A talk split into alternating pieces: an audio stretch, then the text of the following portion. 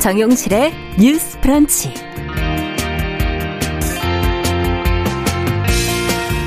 안녕하십니까 정용실입니다. 경찰의 신변 보호를 받던 전 연인을 살해하고 도주한 피의자가 숨지는 사건이 일어났습니다. 아, 검찰이 경찰의 구속영장을 기각해서 경찰이 보강 수사를 하던 사이에 피해자는 목숨을 잃었는데요. 자, 제대로 된 피해 사실도 밝히지도 또 처벌을 하지도 못한 채 이런 참변이 일어나기까지 어, 검경 조치에 문제는 없었는지 한번 같이 고민해 보겠습니다.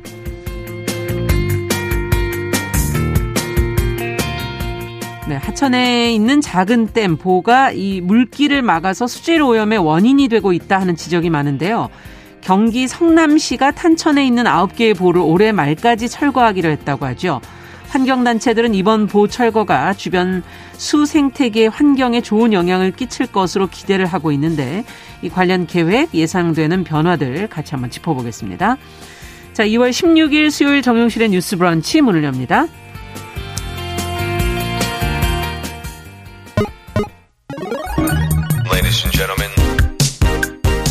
새로운 시각으로 세상을 봅니다. 정용실의 뉴스 브런치 뉴스 픽. 네, 정용실의 뉴스 브런치 오늘도 청취자 여러분들과 함께하고 있습니다. 유튜브로 6대 60여 분이 지금 들어오셨고요. 미무수아님, 우유맛, 바나나님, 써니스카이님, 박진호님 감사드립니다. 콩으로도 저희가 또 열고 있습니다. 1976번님, 김현옥님 감사드립니다. 자, 뉴스픽으로 시작하죠. 월요일, 수요일은 이 두 분과 함께하고 있습니다. 아, 전혜연 우석대 개공 교수님, 안녕하세요. 안녕하세요. 전혜연입니다. 네. 조으론 변호사님, 안녕하세요. 네, 안녕하세요. 조으론입니다. 자, 앞서 말씀드린 내용부터 오늘 어, 브리핑도 있고 했으니까 좀 간략하게 가보도록 하죠. 이 서울 구로구에서 경찰의 신변 보호를 받던 전 여자친구를 살해하고 도주한 50대 남성 숨진 채 발견됐다는 뉴스가 나왔는데 어떻게 된 일인지 조 변호사님께서 좀 정리해 주시겠어요? 네, 서울 구로구에서 신변 보호를 받던 여성이 전 남자친구에 의해서 살해된 사묵한 사건이 또 발생을 했습니다. 네. 작년 11월 달에 기억하실 텐데 중구에서 신변 보호 중이던 음, 그 30대 여성이 사망한 지 불과 석 달이 안 돼서 또 음. 이런 일이 발생을 한 건데요. 일단 사실관계에 대해서 말씀을 드리면 음. 제가 말씀드리는 이 날짜를 좀 주의해서 들어주시길 아. 바랍니다. 네. 일단 올해 2월 11일 아침에요. 예. 이제 피해자 김모 씨가 서울 양천경찰서에 그 피의자 조모 씨가 폭행한다, 어. 특수협박을 한다 이런 혐의로 이제 고소를 했습니다. 네. 그래서 경찰한테 고소를 하니까 스마트워치를 지급을 받았고요. 음. 또그 피해자 김 씨를 신변 그러니까 피해자 김 씨를 신변 보호 대상으로 등록을 했습니다. 네. 근데 그 스마트워치를 지급 받고 왔는데 그날 오후에 네.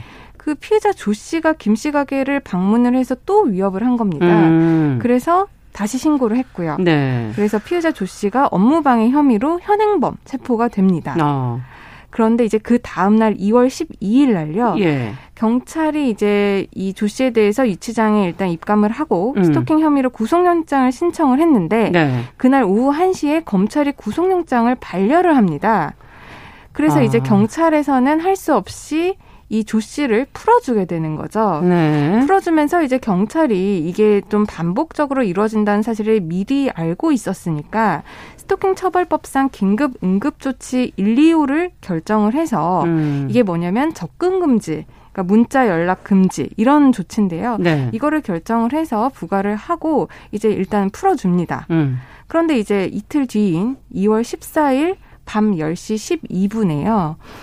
그 피해자 김 씨가 운영하는 호프집에 조 씨가 가게에 찾아왔고 네. 위협을 느낀 김 씨가 스마트 스마트워치를 통해서 신고를 했는데 네. 불과 3분, 3분 만에 경찰이 도착했음에도 불구하고 이미 김 씨는 흉기에 찔려 사망을 아. 했고요. 동석하고 있던 다른 지인도 자상으로 지금 현재 병원에서 치료 중이라고 합니다. 네. 그 피의자 조 씨는 바로 도주를 했어요. 음. 도주를 하고 나서 그 2월 15일 바로 그 다음 날 구로구의 한 야산에서 숨진 채 발견이 됐고 음. 극단적인 선택을 한 것으로 알려지고 있습니다. 네. 어우 날짜가 너무 바트군요. 그냥 바로 하루하루 만에 그냥 지금 일어난 일들인데 며칠 상간에. 자, 이런 참변이 벌어지기까지 도대체 조치에는 문제는 없었던 것인지 그리고 지금 구속영장 반려가 되고 바로 이제 풀려나게 된 이 상황에서 왜 반려가 된 것인지 적절한 판단이었는지 지금 또 그 외의 문제도 또 저희가 하나씩 좀 짚어보죠. 먼저 정 교수님께서 어떻게 보십니까? 지금 언론 보도에 따르면 이 피해 여성이 이 조모 씨를 한두 번 만난 게 아니라요. 몇 년에 걸쳐서 교제를 했었는데 지속적인 폭행이 있었다고 아마 신고를 아, 했던 것을 언론 보도에 네. 조사가 나오고 있습니다. 그래서 경찰에서도 어느 정도 아 이게 뭐 우발적인 뭐 일례가 아니라, 아니라, 이게 굉장히 지속적이고 음. 상황을 봤을 때 굉장히 심각하다고 해서 아마 영장을 청구까지 된 것 같은데 네. 제가 좀 아쉬운 점은 뭐냐 뭐냐면 첫 번째로 검찰에서는 혐의에 대한 소명이 부족해서 보완 수사를 요구하는 취지라고 반려했다고 하는데 네. 이게 최근에 일어난 사건의 심각성을 봤을 때 일단 음. 피해자 보호 측면에서 좀 더 생각을 했다면 어떨까 좀 싶습니다. 음. 물론 검찰이야 법리적인 측면을 더 강하게 봤겠지만 말씀해 주신 지난해 11월에 서울 중구 사건이나 여러 그렇죠. 가지를 봤을 때 네. 이 이른바 스토킹 범죄로 신고를 당한 사람들이 보복을 하는 경우가 많아요. 그러네요. 피해자에 대해서 신변 안전 보호 조치를 한다고 하더라도 한계가 지금 계속 있는 상황이기 때문에 음. 그런 부분에 더 초점을 맞췄으면 어떨까 이런 생각이 들고요. 네. 두 번째로는 어, 지금 제가 좀 찾아보니까 경찰에서는 100m 이내 접근 금지, 전기통신 이용한 접근 금지 명령이 들어간다고 하는데 네. 변호사님 이게 현장에서 실제로 효과가 있습니까? 저는 아무리 제가 법률 전문가가 아니지만 음. 이 정도로 지금 뭔가 비정상적인 판단을 하고 있는 상황에서 음. 이런 요건이 얼마나 이 소위 말하는 잠재적 가해자들을 막을 네. 실효성이 있는지 되게 의문이고요. 네. 그래서 잠정 조치를 뭐 신청했어야 되는 거 아니냐. 그러니까 가해자를 유치장에 최대한 한 달간 그래서 쉽게 말하면 가해자 피해자의 분리 기간을 어느 정도는 음. 둘수 있는 방안을 찾아내는 지적이 나오고 있는데 그런 부분도 한번 좀 세세히 들여다봤으면 합니다. 네. 일단 사실 어제 이 주제로 오늘 한다라는 얘기를 이제 밤에 듣게 음. 됐는데 음. 사실 어제 제가 오후에 음. 이 스토킹 범죄에 대한 상담을 하고 1시간 반 동안 이미 요즘에 했었었어요. 그게 많군요. 그런데 여기 네. 오늘 사건에서는 피해자가 여성이었지만 제가 어제 상담한 사례는 남성이 피해자 아, 사건이었습니다. 네. 그런데 제가 교수님께서도 질문을 주셨지만 스토킹 범죄에 관한 처벌법이 작년에 이제 시행이 됐죠. 그렇죠. 그리고 이에 대한 처벌이 강화가 될 것이다라고 언론이나 여러 곳에서 이제 보도가 나갔죠. 보도가 나왔습니다. 네. 그런데 사실 솔직히 말씀을 드리면 아직까지도 이 스토킹 범죄에 대한 인식이요. 뭐 수사기관이라든지 법원에서 음. 사실 우리가 언론에서 들었던 만큼 강력한 처벌이 이루어지고 있느냐라고 음. 물으신다면 그렇지 않습니다. 음, 현장에서는 일단 이 사례만 봐도 경찰에 음. 신고를 했어요. 네. 음, 경찰에 신고를 하고 스마트워치까지 받았습니다. 네. 그리고 경찰이 또 한 번 신고가 들어오니까 현행범으로 체포를 해갔어요. 예. 그리고 이제 계속 구속을 할 수가 없으니까 체포를 하고 며칠 있다가는 풀어줘야 되잖아요. 그렇죠. 몇 시간 이후에는. 네. 구속영장까지 청구를 했는데도 검찰에서 반려를 해서 이 사람이 풀려난 거거든요. 예. 그렇게만 본다면 사실 경찰 입장에서는 일단 지침에 있는 부분은 어느 정도 다 했다. 했다라고 음. 볼 수가 있는데 이게 경, 검찰에서 반려를 한 이유 교수님께서 잘 말씀을 해주셨지만 일부 혐의에 대한 소명이 부족하다. 그렇기 음. 때문에 구속영장을 신청할 수가 없다라고 해서 반려를 한 건데 그렇게 보면 모든 검찰이 이렇게 판단을 할 것은 아니라고 하겠지만 일단은 검찰 측에서 스토킹 범죄가 지금 한 번이 아닌데 음. 신고만 지금 벌써 두 번이 들어온 건데 우리가 봐도요. 네. 그럼에도 불구하고 이것에 대해서 추가적인 스토킹 범죄가 있을 거라는 예상을 하지 못하고 음. 그냥 아무런 조치 없이 풀어줬다. 그러니까 음. 풀어준 결과를 만든 것은 일단 검찰 측에 좀 음. 아쉬운 부분이 굉장히 많다라고 그러네요. 보입니다. 음. 그리고 이미 지금 폭행이라든지 특수 협박 혐의 그리고 김 씨의 업무 업장에 와서 네. 업무를 네. 방해를 했다라고 하면 이거는 스토킹이 지속적으로 볼 있어 이유가? 지속적으로 있었다고 음. 볼 이유가 충분함에도 불구하고 혐의에 대한 소명이 음. 부족하다라고 봤던 검찰 담당자가 왜 이렇게 좀 음. 미진하게 판단을 했는지 그 부분이 자, 가장 아쉽고요. 예. 사실 지금 경찰에서는 스토킹 사건을 일단 심각하게 판단을 해서 이제 좀 강, 강력하게, 강력하게 처벌하겠다라는 예. 입장입니다. 음. 작년부터 이 스토킹 사건을요 이제 세 단계로 분류를 하고 있어요. 그래요? 주의 예. 단계, 네. 위기 단계, 네. 심각 네. 단계 이렇게 분류를 해서 만약에 심각 단계라고 이제 경찰에서 판단을 한다면 네. 이 부분에 대해서 그 통신 영장을 신청을 해서 음. 피의자의 위치를 확인을 하는 겁니다. 아. 그 스마트워치 같은 경우에는 피해자의 위치라든지 피해자가 아, 어떤 일이 있었을 때 자신의 위치를 경찰에게 알려주는 음. 건데 심각 단계라고 판단이 되면 경찰이 피의자, 그러니까 음. 범행을 하는 사람의 사람에게. 위치를 확인을 할 수가 있고 아. 또 잠정 조치 사호를 이제 신청을 할 수가 있어요. 아. 이 잠정 조치 사호는 교수님께서도 말씀을 하셨지만 경찰이 유치장에 한 달 동안 입감을 아, 해낼 수 있는 그런 네, 조치입니다. 분리할 수 그리고 있는 그리고 또 구속영장도 필수적으로 신청을 하도록 되어 있습니다. 아. 근데 지금 이 사건이 경찰에서는 이미 심각 단계로 분류를 해 두었다고 해요. 네. 그렇다고 한다면 피해자의 위치 확인을 할 수 있음에도 불구하고 네. 이 부분을 이제 경찰이 조금 간과를 한 게 아닐까 생각이 들어요. 아. 만약에 피해자에게 지금 스마트워치를 주고 신고를 하라라고 하면은 이번에도 경찰이 3분 만에 그러니까 바로 가지 3분 만에 왔음에도 네. 불구하고 이 사건을 막지를 못했잖아요. 음.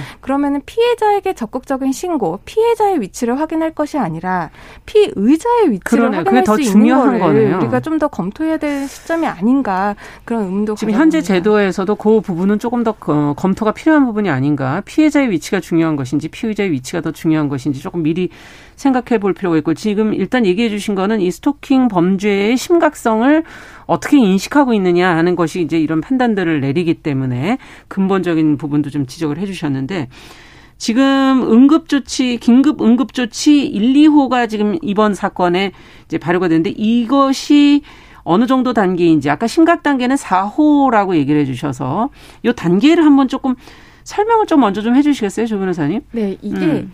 경찰이 할 수 있는 조치가 일단 긴급 응급 조치랑요. 그리고 네. 경찰이 잠정 조치를 검찰을 통해서 법원에 신청을 할 수 있습니다. 아. 그러니까 경찰이 자체적으로 할 수 있는 건 긴급, 긴급 조치, 응급 조치예요. 응급. 네. 응, 긴급 응급 조치는 1호, 2호로 되어 있어 가지고 예. 주거의 접근 금지 그리고 전기 통신을 이용한 접근 금지를 하고 음. 있고 법원을 통해서 할 수 있는 조치들이 1호, 2호, 3호, 4호 아. 이네 가지가 있는데 네. 그것들이 이제 뭐 서면 경고라든지 예. 뭐 주거의 접근 금지, 전기통신 음. 이용한 접근 금지, 그리고 사호가 유치장 아니면 구치소에 한 달에 네. 최대 한 달 동안 이렇게 분리를 할 수 있는 그 음. 그 조치입니다.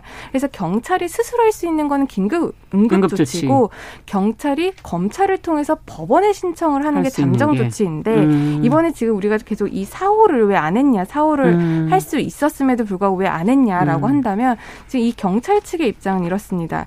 검 검찰이 일단 구속영장을 반려를 했어요. 네. 그런 와중에 또다시 사후 잠정 조치를 검찰을 통해서 법원에 신청을 해야 되는데 음. 구속영장 반려했는데 이거를 잠정 조치를 신청을 한다고 그게 받아들여졌을까? 음. 차라리 보안 수사를 해서 다시 신청을 하려고 했다라는 했다. 입장이기 때문에 일단 그 부분도 좀 이해가 가는 부분이 있기에 경찰 음. 측에서 뭐 그러네요. 아쉬운 음. 부분이 많다라고는 할 수 없을 것 같습니다. 정 교수님께서는 끝으로 저는 예. 예전에 보면 성범죄도 그렇고 특히 이제 아동 대상 성범죄 같은 경우에요. 집행유예 결정 나자마자 며칠 만에 똑같은 범죄하는 경우가 그렇죠. 너무 많았어요. 맞습니다. 그러니까 사실은 경찰도 물론 중요하고 검찰과 법원에서 이 구속에 대한 판단을 좀 음. 내릴 때 이 범죄가 너무 심각하고 재범의 위험성이 높다라는 그렇죠. 것을 뭐 반성의 기미가 있다라든가 초범이다 이런 걸 너무 가볍게 보는 게 아닌가 생각이 들어요.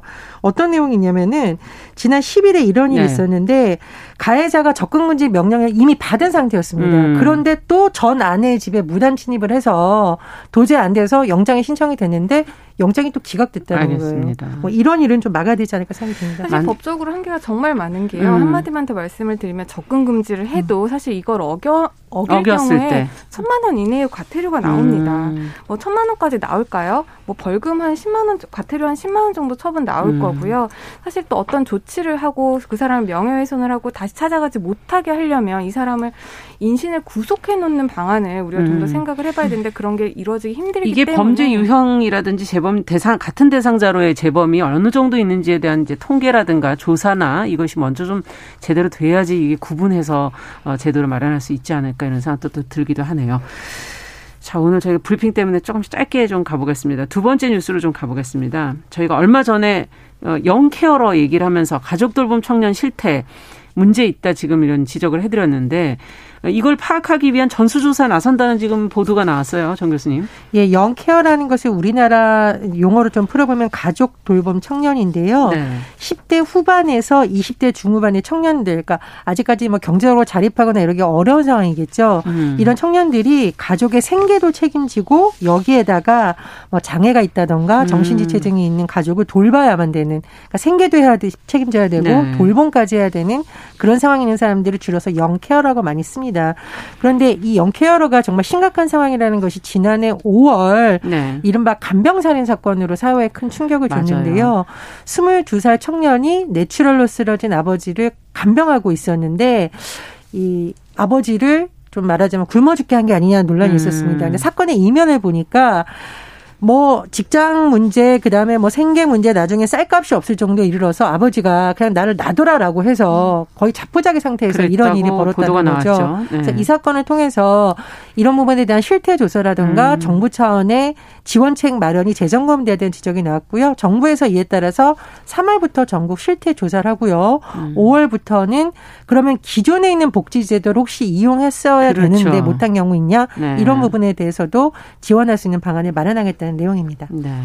일단 먼저 실태가 어떻게 되는지를 정확하게 파악해야 거기에 대한 대처가 가능할 것 음. 같은데 어떤 부분을 이제 제도적으로 파악하고 난 후에 좀 더 정비해야 할지 법적인 면, 제도적인 면 두 분의 생각을 좀 듣고 싶습니다.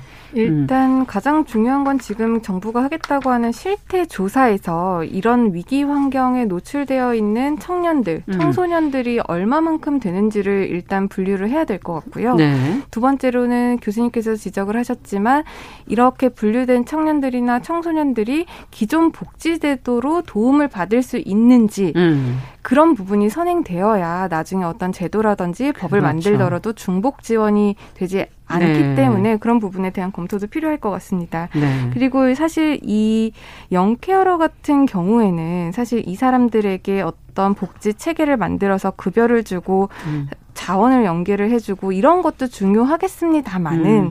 사실 이 사람들이 필요한 건 돈, 자원 이것이라기보다 이 사람들의 젊음이라고 저는 생각을 음. 하거든요. 젊었을 때 공부도 해야 되고 어떻게 보면 그렇죠. 젊었을 때 자신의 삶을 미래를 음. 위해서 좀 세울 수 있는 그런 시간이 일단 필요한데 음. 이렇게 간병을 하다 보면은 사실상 이런 것들을 많이 아. 놓치게 됩니다. 네. 그런 부분도 이제 정부에서 하나의 대책이나 정책으로 마련을 해주셨으면 좋겠습니다. 그러네요. 여러 가지 기회를 놓칠 수 있다. 정 교수님께서는 어떻게 보십니까? 예, 동감을 하고요. 경제적 음. 지원도 중요하지만 뭐 사회적인 뭐냐 심리 지원 필요성이 굉장히 많이 제기가 됩니다. 지원. 청년들이 이제 지쳐 있는 거죠. 그러다 보니까 음. 아까 같은 극단적인 사고도 발생하는 건데 그런 부분 같이 됐으면 좋겠고요. 저는 어쨌든 의미가 있다고 봅니다. 지자체에 맡기거나 일부 민간 단체의 시혜적인 잠깐의 지원책으로 해결할 수 있는 문제가 아니기 때문에 음. 이제 첫 발을 뗀 것 같은데요. 어쨌든 국가 차원에서 대책이 나와야 또 법도 다시 한번 개정이 되거든요. 음. 이번 기회에 좀 속도를 내서 점검을 했으면 합니다. 그리고 한 가지만 더 음. 말씀을 드리면 지금 국가 차원에서 실태를 실태 조사하는 거 너무 좋은데요. 네. 사실 이 영케어러 문제는 국가가 다 할 수 있는 건 아니라고 생각을 음. 해요. 어. 국가뿐만 아니라 병원, 병원에서도 영케어러가 있는지 없는지 조사가 쉽게 될수 아, 있습니다. 네. 왜냐하면은 요즘 같은 경우에는 코로나 때문에 입원 환자를 돌보는 간병인들이 만약에 청년이다. 뭐 청소년들이다라고 네. 하면은 그 부분에 대한 현황 파악을 병원에서도 쉽게 할 수 있고요. 그렇죠. 또 학교에서도 이런 부분에 대한 조사라든지 나중에 정책들이 마련이 되면 그 부분에 대한 연계 지원 같은 것들도 될 거기 때문에 음. 정부와 뭐 병원, 학교, 지자체 이사 이 기관들의 유기적인 그런 결합과 상호작용을 통해서 이 문제를 어느 정도 해결할 수 있으리라고 기대를 해봅니다. 네, 좀 더 자세하게 들여다봐야 되겠죠. 정 교수님께서도 혹시 또 빠진 게 있다면 더 챙겨주신다면요. 그러니까 정 책을 지금 있는 것은 활용하고 음. 민간하고 연결시켜줄 수 있는 것도 이제 하겠는데 가장 음. 중요한 것이 일단 실태가 조사돼야 된다라는 거잖아요. 음. 그래서 이번 기회에 잘 됐으면 좋겠고요. 그리고 저는 굉장히 주목한 부분이 있는데 음. 어, 이 가족 돌봄 청년들이 공무원들하고 상담하다가 포기하는 경우도 많다라고 해요. 아. 마 용어도 어렵고 이렇게 네. 하니까 이번 기회를 통해서 정책을 쉽게 문턱을 낮추자라는 공감대가 좀 확산된 것 같습니다. 그래서 네. 현장에서 일하시는 분들 많이 힘드시지만 공무원분들도 좀 그런 노고가 있다라는 거 음. 서로 좀 음. 이해하면서 이 사람들의 입장에서 귀를 기울이면 좋겠습니다. 네. 자, 뉴스픽 오늘 조우론 변호사, 전혜영 교수 두 분과 함께 내용 짚어봤습니다. 말씀 잘 들었습니다. 감사합니다. 네, 정우실의 뉴스 브런치 1부 마치고 잠시 후에 돌아오겠습니다.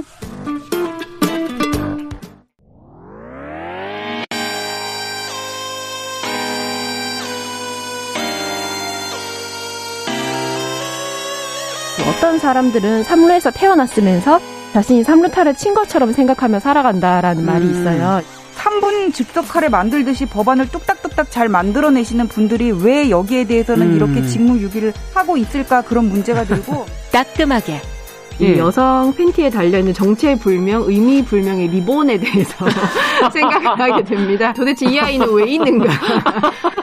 경쾌하게 정말 그런가요? 외신도 당황한 거죠. 이 사건을 보고 예. 도대체 한국에서 무슨 일이 벌어지고 있는 거냐. 음. 이거 한국의 성보수주의 때문 아니냐. 할 말은 하면서 같이 고민해보면 고민해 보겠습니다. 세상을 보는 따뜻한 시선 정용실의 뉴스 브런치 네, 정용실의 뉴스 브런치 듣고 계신 지금 시각 11시 31분입니다. 어, 기후변화의 심각성을 되새기고 환경 이슈를 좀 살펴보는 시간이죠. 환경하자. 서울환경운동연합의 이유리 팀장 자리해 주셨습니다. 어서 오십시오. 네, 안녕하세요.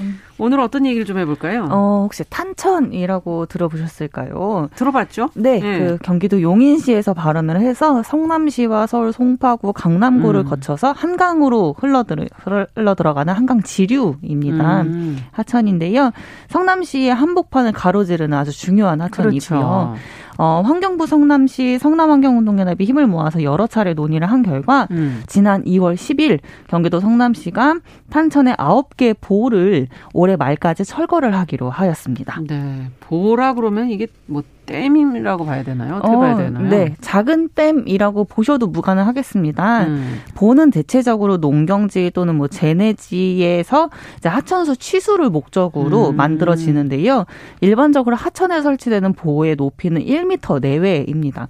좀 작은 사이즈인 아주 높진 거죠. 않네요. 그렇죠. 네. 이 오늘 말씀드린 이 탄천에 있는 보호가 또 많이 설치가 되어 있어요. 어. 이제 올해 철거되는 탄천의 보는 백궁보, 백현보, 오리보를 포함해서 총 9곳 이게 지역 이름인 것 같은데. 네, 네. 맞습니다. 대부분 이제 뭐 백궁교 밑에 백 백궁보가 있고 뭐 이렇게 아하. 보시면 될 것 같아요. 아. 2월 10일부터 이제 그 분당구 정자동 백궁교에 위치한 백궁보의 철거가 시작됨에 따라서 올해 말까지 총 9곳을 철거하기로 했습니다. 네. 근데 갑자기 또 왜 철거를 한다는 건가요? 네, 이게 그 왜 잘 있는 보를 음. 왜 굳이 철거하느냐라는 그러니까. 의문이 드실 수도 있어요. 뭐가 문제가 있나? 네, 하지만 네. 이 보들은 사실 잘 있는 보가 아닙니다. 음. 이 성남시 탄천에는 1990년 6월부터 1995년부터 1994년 10월까지 약 4년 동안 농업 용수 확보를 목적으로 음. 어, 총 15개의 보가 만들어졌는데요. 그, 그 이후에 이제 1990년대 말부터 분당의 계획 도시가 만들어졌잖아요. 아, 그, 그 전에는 그냥 거기가 논밭이었으니까. 그렇죠. 네, 예. 맞습니다.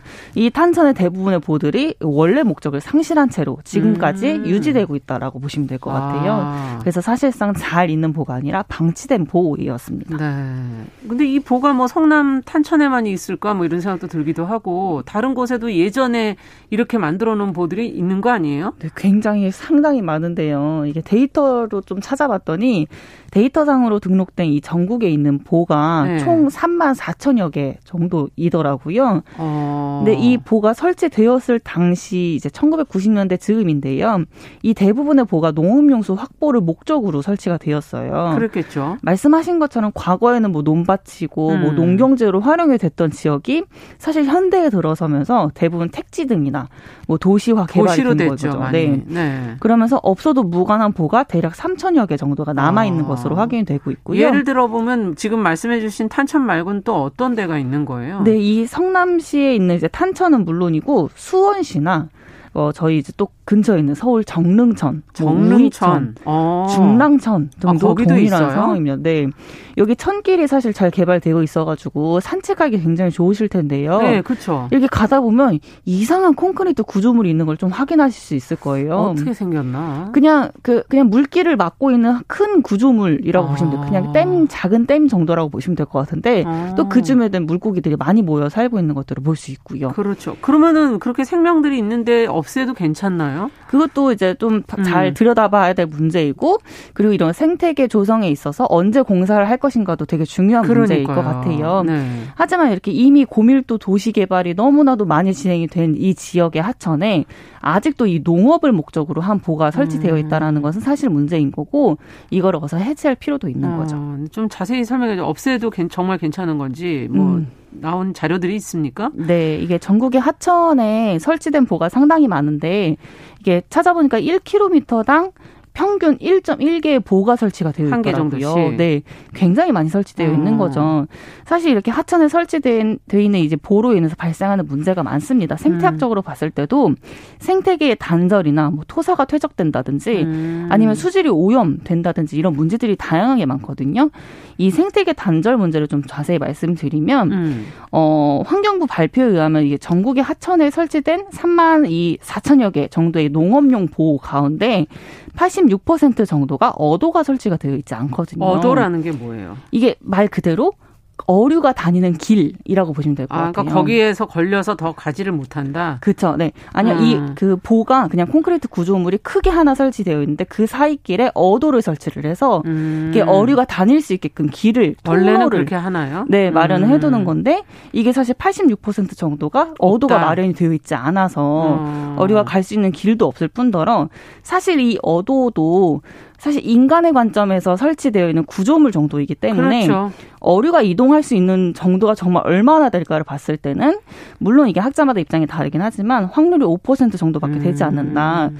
이렇게 보고 있기도 합니다. 네, 그러면 수질 오염 문제도 좀 생각해 봐야 되잖아요. 네, 이게 지금 딱히 용도도 없이 이 물을 막고 있는 보를 해체하는 것인데 음. 하천 수생태계 환경에도 좋은 영향을 미칠 것이라고 좀 예상이 되고 있어요. 음. 탄천을 예로 들어보겠습니다. 예. 이게 90년대 말부터 용인 지역이 난 그 개발이 많이 되면서 예. 많은 생활하수랑 또 공사장 등에서 유출된 토사 같은 게 대량으로 하천에 유입이 음. 되었었거든요. 그러면서 탄소, 탄천의 이 수질이 급속도로 악화가 맞아요. 되었었는데요. 그렇게 지나가면서 보면 그래 좋지는 않더라고요. 네, 악취가 심하게 난다든지 예. 아니면 진짜 눈으로 보더라도 굉장히 뿌옇고. 안 좋구나, 수질이 네. 오염되어 있구나 이런 걸 볼 수 있었는데 2002년에 이제 5월에 환경부 측정 자료에 따르면 탄천 음. 하류 부근에 있는 생화학적 산소 요구량입니다. BOD라고 음. 또 부르는데요. 옛날에 생, 생물 시간 배운 것 같은데. 네, 맞아요.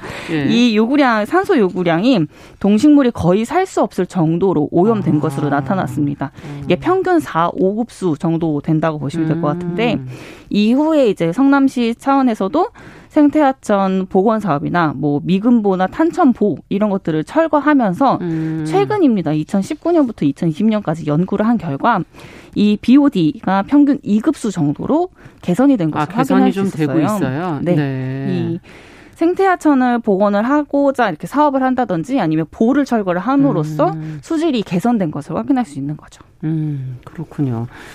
자, 그러면 좀 얘기를 정리를 해보죠. 이게 사실은 요즘에는 이 아, 하천이 참 중요한 것 같아요. 사람들이 그 주변을 걷고 자연 환경이 그 안에 생명이 살고 있고 이런 게. 참 좋은 네. 환경이구나 이런 생각이 드는데 잘 보존해야 되긴 될 것 같고요. 그렇죠. 네. 이게 자연형 하천으로 복원하는 게 요즘 음. 사실 트렌드기도 해요. 맞아요. 전 세계적으로도 네. 그렇고 작은 댐 이 보만 해체하는 것이 아니라 사실 외국에서는 그 큰 댐도 거의 대부분 해체하고 아. 있는 상황이거든요. 그만큼 하천, 이 강의 수질을 회복하는 것들, 음. 생태 환경을 만들어내는 것들이 사실 장기적인 관점에서 봤을 때는 지금 바로 해체하는 것이 좋다라고 음. 판단을 내기 때문에 그러기도 한 것 같아요. 네. 이렇게 방금 말씀드린 것처럼 산천에도 이 아홉 개의 보가 해체되고 나면 네. 그 근처를 산책하셨던 분들은 사실 눈에 띄게 변화를 많이 보실 수 있을 거라고 생각이 돼요. 아. 한 가지는 이제 콘크리트 구조물로 원래 물기를 막고 있었기 때문에 이 구조물을 없애고 나면 수위가 낮아질 거예요. 음. 수위가 눈에 띄게 낮아질 거고요. 그러면서 그 주변에 모래톱, 모래 톱도 드러날 거고 아. 식생의 변화도 일어날 거거든요. 그런데 아. 이제 그냥 물이 없어졌다고 좋지 않다라고 네, 보시면 안 되는 물이 게 물이 줄어든 게 이건 문제 아니야? 네, 맞아요. 그렇게 보실 수 있을 것 같아요. 것 같아요. 네. 그런데 이 인공하천에 볼을 뜯어내서 변화한 이 자연하천에 새들이 보통 이 모래톱에서 모래 샤워를 하거나 아. 그리고 이 모래에서 알을 낳기도 하거든요. 예. 그러면서 이런 변화들이 일어날 거고요. 이 콘크리트 구조물로 이동하지 못했던 어류들이 자유롭게 그렇겠죠. 이동을 할 수 있을 것이고 또 자연스럽게 음. 새로운 식생들이 자리를 잡을 거예요. 음. 이런 변화들은 너무나도 자연스러운 변화인 거고 그냥 물이 많이 고여 있 는 것보다는 물이 자유롭게 이동하고 그렇죠. 또 다음을 위해서 또 이렇게 흘러가는 음. 것이 가장 중요한 것 같습니다. 네. 오염으로 본다면 흘러가야지 오염이 덜 되겠죠. 그렇죠. 네. 맞습니다.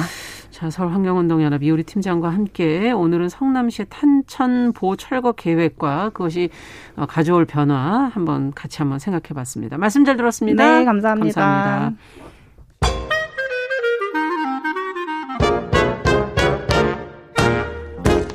모두가 행복한 미래. 정용실의 뉴스 브런치.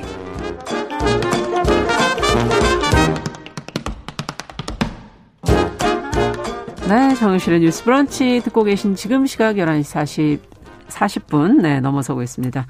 자, 이번에는 손희정의 문화비평 시간입니다. 대중매체 사회문화 현상을 좀 깊이 있게 들여다보도록 하죠. 오늘도 손희정 문화평론가 자리해 주셨습니다. 어서 오십시오. 네, 안녕하세요. 오늘은 영화 킹메이커 이야기를 좀 해주신다고. 네, 그렇습니다. 네. 한국 현대사를 다룬 역사극인데요. 1961년부터 1971년까지 음. 김대중의 선거 캠페인을 도왔던 엄창록이라는 실존 인물을 모티프로 하는 정치 드라마입니다. 아. 불안당의 변성현 감독이 연출을 했고요. 김 대중을 모델로 하는 김운범 역에는 설경구, 엄창록을 어. 모델로 하는 서창대 역의 이선균 배우가 열연을 했습니다. 네. 뭐그 외에도 유재명, 조우진, 박인환, 배종옥 등 정말 기라성 같은 배우들이 출연을 하고 그러네요. 있습니다. 뭐 좋아하시는 분들은 아, 연기 잘하는 분들 다 모이셨네. 아우, 연기 보는 재미만으로도 그냥 두 시간 흘러가는 어, 그런 작품입니다. 그러네요. 근데다가 지금 또 선거철이니 네. 이 정치 드라마가 또 더 흥미진진하지 않을까 이런 생각도 들기도 하네요. 네, 그래서 오늘 네. 가지고 와봤습니다. 자, 근데 이게 실화를 바탕으로 하는 영화잖아요. 네. 음, 어떤 내용으로 지금 꾸며져 있나요? 어, 영화는 크게 세 부분으로 나눌 수 있는데요. 첫 부분은 1961년에서 64년까지 음. 강원도 인제와 목포를 배경으로 합니다. 야당 정치인인 김운범이 인제 국회의원 보궐선거에 이제 출마를 했을 때부터 영화가 시작이 되는데요. 그렇군요. 인제에서 한약방을 운영하던 서창대가 음. 우연히 김문범의 연설을 듣고 이제 감명을 받은 거죠. 아. 그래서 그와 함께 세상을 바꾸고 싶다라는 이제 음. 꿈을 안고 음. 김문범을 찾아갑니다. 음. 선거 캠페인을 돕기 시작하는데요. 그렇게 서창대의 도움을 받아서 김문범이 인제 보궐선거에서 승리를 하고 음. 이후에는 지역구를 목포로 옮겨서 두 번의 국회의원 선거에 이제 성, 승리를 음. 연달아 하게 됩니다. 이 과정에서 서창대가 정말 수단과 방법을 가리지 않고 음. 무조건 이기는 선거 캠페인을 펼치는데요. 어. 실제로 그 엄창록이라는 사람 자체 가 왜 선거 시작되면 우리 막 현춘원 가서 인사하고 네. 이렇게 하잖아요. 네. 이런 식의 프로토콜을 만든 사람이라고 하더라고요. 처음으로. 그래서 뭐 역사적으로는 희대의 스핑 닥터다, 음. 정치 책략가다 이렇게 평가를 받는 사람이기도 그렇군요. 한데요. 영화를 보면 어떤 것들을 하냐면 예컨대 우리 쪽 선거 운동원한테 상대 당 선거 운동원의 옷 옷을 입히고 음. 분위기를 망치고 돌아다니게 하는 거예요. 어머나. 그래서 막 양담배를 피우면서 되게 재수 없게 군다거나 어. 아니면 줬, 줬다가 뺏기 전략을 구사하기도 하는데 이게 뭐냐면 상대편 당이 이제 여당에서 네. 돈이 많으니까 고무신이랑 와이셔츠를 막 선물로 돌리고 이런 금권 선거를 하는데 아. 그걸 이제 상대편 당 옷을 입고 가서 줬던 거를 뺏어 오는 거죠. 예. 그리고 그 박스에 다시 우리 당 이름을 둘러 신민당 이름을 둘러 가지고 나눠 주는 식으로 그러니까 이제 유권자 입장에서는 줬다가 뺏긴 게 되게 기분 나쁜 상태에서 어. 김은범 쪽에서 또 고무신을 주니까 아 김은범 괜찮아 뭐 이렇게 되는 아. 이런 식의 전략들을 이제 막 구사를 하기 시작을 합니다. 이야. 근데 영화에서 이런 에피소드를 세세하게 다루고 있는데요. 이게 실제로 다 엄창럭이 구사했었던 전략이라고 하더라고요. 아. 이제 역사 고증을 하면서 영화가 만들어졌는데요. 이런 상황들 속에서 영화 중 흥미로운 건 뭐냐면 음. 김은범은 빛으로 그리고요. 네. 서창대는 그림자로 그려낸다는 점입니다. 그림자. 그래서 이제 주제 자체도 게 있고 그 네. 뒤에 있는 게 있고. 그러니까 서창대 같은 경우는 계속 그림자 속에 있고 음. 김은범은 얼굴이 반짝반짝 빛나면서 이제 늘 스포트라이트를 아. 받는 거죠. 실존했던 인물인데 아, 정말 몰랐네요, 저희가. 네. 저 엄창록이란 이름도 사실은 뭐 흘려듣기는 했지만 그렇게 주목을 받았던 캐릭터는 어. 아니었었던 것 같은데요. 이게 영화를 잘 보면 어쨌거나 서창대라는 캐릭터가 하는 선거 음. 캠페인이라고 하는 게 김문범의 이름을 걸고 공식적으로 할 수는 없는 음. 것이었던 거고 서창대도 그걸 잘 알고 있는 거죠. 그래서 김문범이 밖에 무대에 음. 나설 때도 서창대는 자기 자신을 드러내지 않고 음. 옆에서 선거를 돕게 됩니다. 있습니다. 음. 뭐 이거에 대해서 기, 그 서창대 캐릭터가 자기 자신을 뭐라고 얘기하냐면 애기 똥풀처럼 자기를 활용해 달라라고 말하는데 네. 이 애기 똥풀이 독초라는 거예요. 맞아요. 그래서 독으로 독을 치료하는 전략을 아. 나를 통해서 구사하라 이렇게 아. 이야기를 하게 됩니다. 음. 지금 이제 초기 얘기를 해주셨는데 그리고 나선요. 두 번째 부분으로 넘어가게 되면 네. 두 번째 부분은 김영삼을 모델로 하는 아. 신민당의 아. 김영호 총무가 이제 등장을 해서요. 네. 신진 소수파였던 김은범에게 40대 기술론을 제안하는 실제 것으로. 있었던 거니까. 네. 이제 예. 김영호 총무가 김영삼 총무였었던 음. 거고, 그래서 당시에 김영상, 김대중, 이철승 세 사람이 음. 이끌었었던 40대 기술론을 이제 모티프로 하는 부분인 지금 젊은 거죠. 분들이 들으면 아 이거 맞아요. 우리 때도 있어야 되는데 뭐 이런 생각도 하실 네, 것 같아요. 그, 그 40대 기술론이라는 네. 것이 50년이 10년이 넘은 얘기인 셈인 건데요. 맞아요. 그래서 그 여러 가지 우여곡절 끝에 이 대통령 경, 후보 경선이 김영호, 김은범 2파전으로 흘러가게 음. 되고요. 물론 여기에서도 서창대와 기지를 발휘하면서 네. 김은범이 신민당 대통령 후보가 됩니다. 아. 그렇군요. 그 후에는 그래서 이제 마지막 부분이 드디어 대통령 후보가 된 김은범의 대통령 선거 캠페인 이야기가 흘러가게 되는데요. 네. 1971년 대선까지의 과정이 영화에 나오게 됩니다. 음. 네, 아시는 것처럼 김은범, 그러니까 김대중 후보는 이 선거에서 박정희 당시 대통령이자 삼선에 도전한 후보에게 그렇죠. 지게 되죠. 네. 그래서 이제 박정희 대통령이 재선에 성공하면서 72년도에 유신이 시작되게 맞아요. 되고요. 뭐 이런 식의 이제 상황들이 흘러가게 되는데요.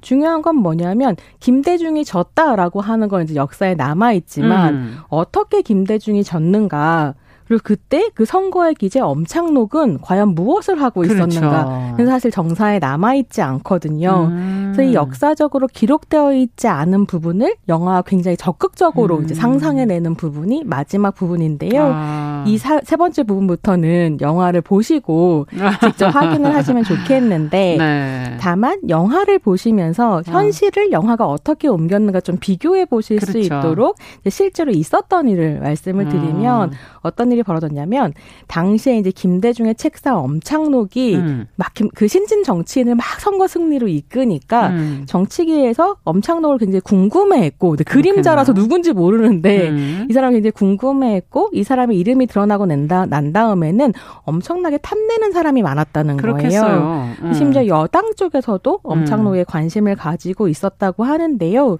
1971년에 선거를 열흘 정도 앞둔 4월 16일에 예. 엄 창록이 돌연 잠적합니다. 음. 실종됐다라고 얘기할 정도로 확 사라져 버리고 근데 그때부터 선거판에 이상 기류가 나타나기 시작하는 음. 거죠. 뭐 예를 들면 4월 24일 대구 시내에 호남 음. 향후의 명의로 호남인이여 단결하라. 음. 이런 식의 이제 찌라시가 막 뿌려 전단이 뿌려지고요. 음. 뭐 경상도 사람은 경상도 사람을 뽑아야지. 저 전라도 음. 남자를 뽑으면 뭐 경상도인들은 다 피해를 받을 거야. 이런 음. 식의 소문들이 막 이제 드러나기 시작했다는 거죠. 음. 그러면서 71년 선거가 이 호남대 영남이라고 하는 지역 구도가 전면적으로 음. 등장을 하면서 박정희 대통령이 이제 당선되게 되는 이런 음. 상황이 펼쳐지거든요. 근데 음. 그랬을 때 전개에 있는 사람들은 이게 김대중 쪽에서 있었던 엄창록이 건너갔다. 어, 10일 전에 저쪽으로 건너가서 그러니까 공화당 음. 쪽으로 도, 건너가서 박정희 대통령을 도운 거 아니냐라는 음. 소문이 돌았다고 해요. 그렇군요. 왜냐하면 이게 그러니까 호남인인 척하면서 호남을 찍자라고 얘기하면서 아. 성동하는 것이 예. 너무 엄창독스러운 터치였기 그렇군요. 때문인 건데요.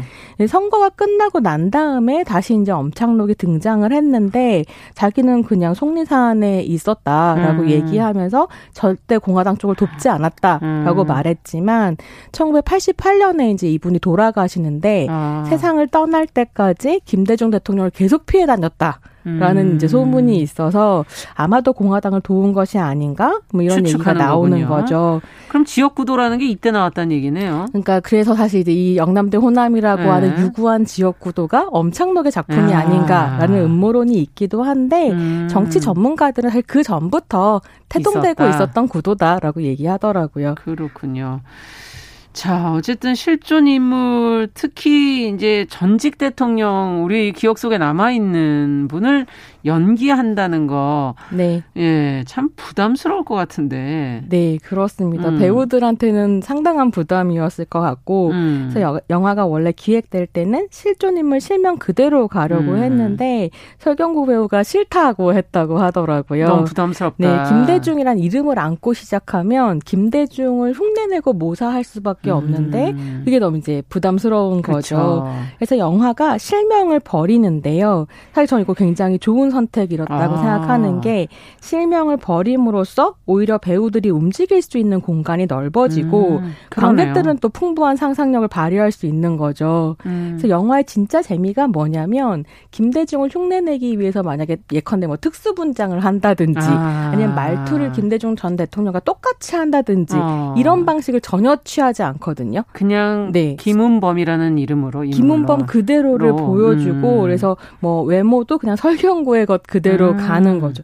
근데 어떤 말투, 손짓, 음. 움직임 같은 것이 언뜻 언뜻 아 김대중 전 대통령이구나라고 네. 보이는 이런 맞아요. 부분들이 있어서 네. 야 진짜 김대중이 아닌 듯 김대중 같은 캐릭터를 설경구 배우가 만들어냈고 음. 아 정말 훌륭한 배우구나라는 생각을 좀 하게 하는 부분들이 그렇군요. 있었습니다. 워낙 연기를 또 잘하는 너무 잘하시고요. 때문에 뭐뭐 네, 뭐 이선균, 유재명 다 그러니까요. 너무 좋은 배우들인데 또 그 중에서도 제가 오늘 꼭 한 분을 더 언급해야 네. 된다면 역시 조우진 배우. 어. 그러니까 조우진 배우가 누구를 연기하냐면 당시 중앙정보부의 이후락 을 모델로 한 어. 이실장이라는 캐릭터를 연기하거든요. 예. 근데 굉장히 적극적으로 재해석된 캐릭터를 선보이고요. 음.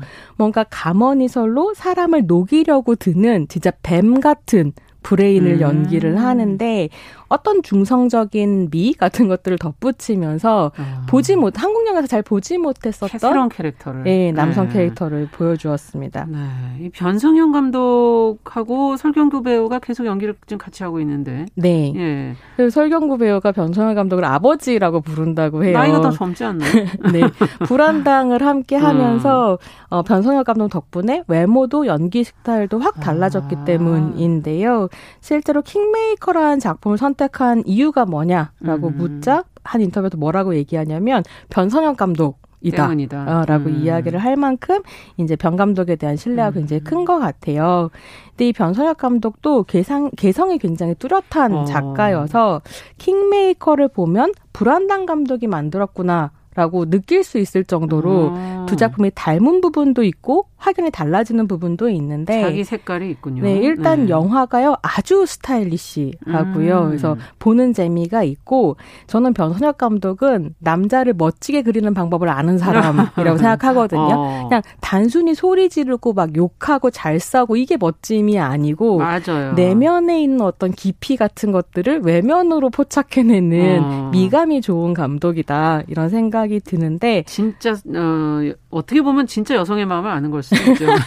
아, 네, 부끄럽습니다. 네. 네. 근데 뭐 그래서 이제 비슷한 음. 부분이 있으면서도 또 다른 점이 있는데 그게 뭐냐면 불안당 같은 경우는 음. 설경구와 임시완 두 사람이 이제 연기했었던 남성 캐릭터 사이에 네. 브로맨스를 가잘 그려지는데 음. 사실 브로맨스라고 하는 건 관객들 사이에서 이건 브로맨스를 넘는 게이 로맨스다라고 음. 할 정도로 섹슈얼한 텐션이 굉장히 많이 아. 살아 있거든요.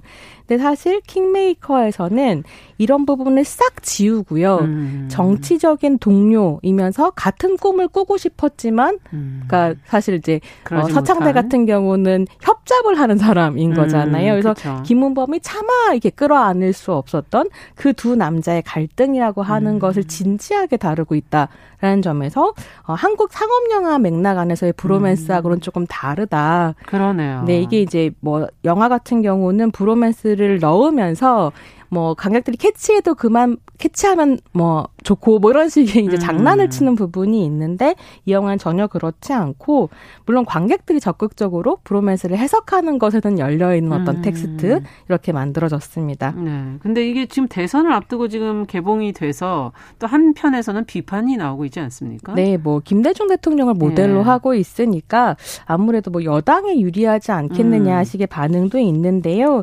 사실은 이 영화가 주인공이 김대중이 아니라 엄창록, 그러니까 아. 김은범이 아니라 서창대이기 예. 때문에 그런 식의 이제 어떤 찬양식의 영화는 아니고요. 음. 그것보다는 오히려 어 그런 것들을 보여줍니다. 그러니까 빛과 그림자가 만들어질 때 음.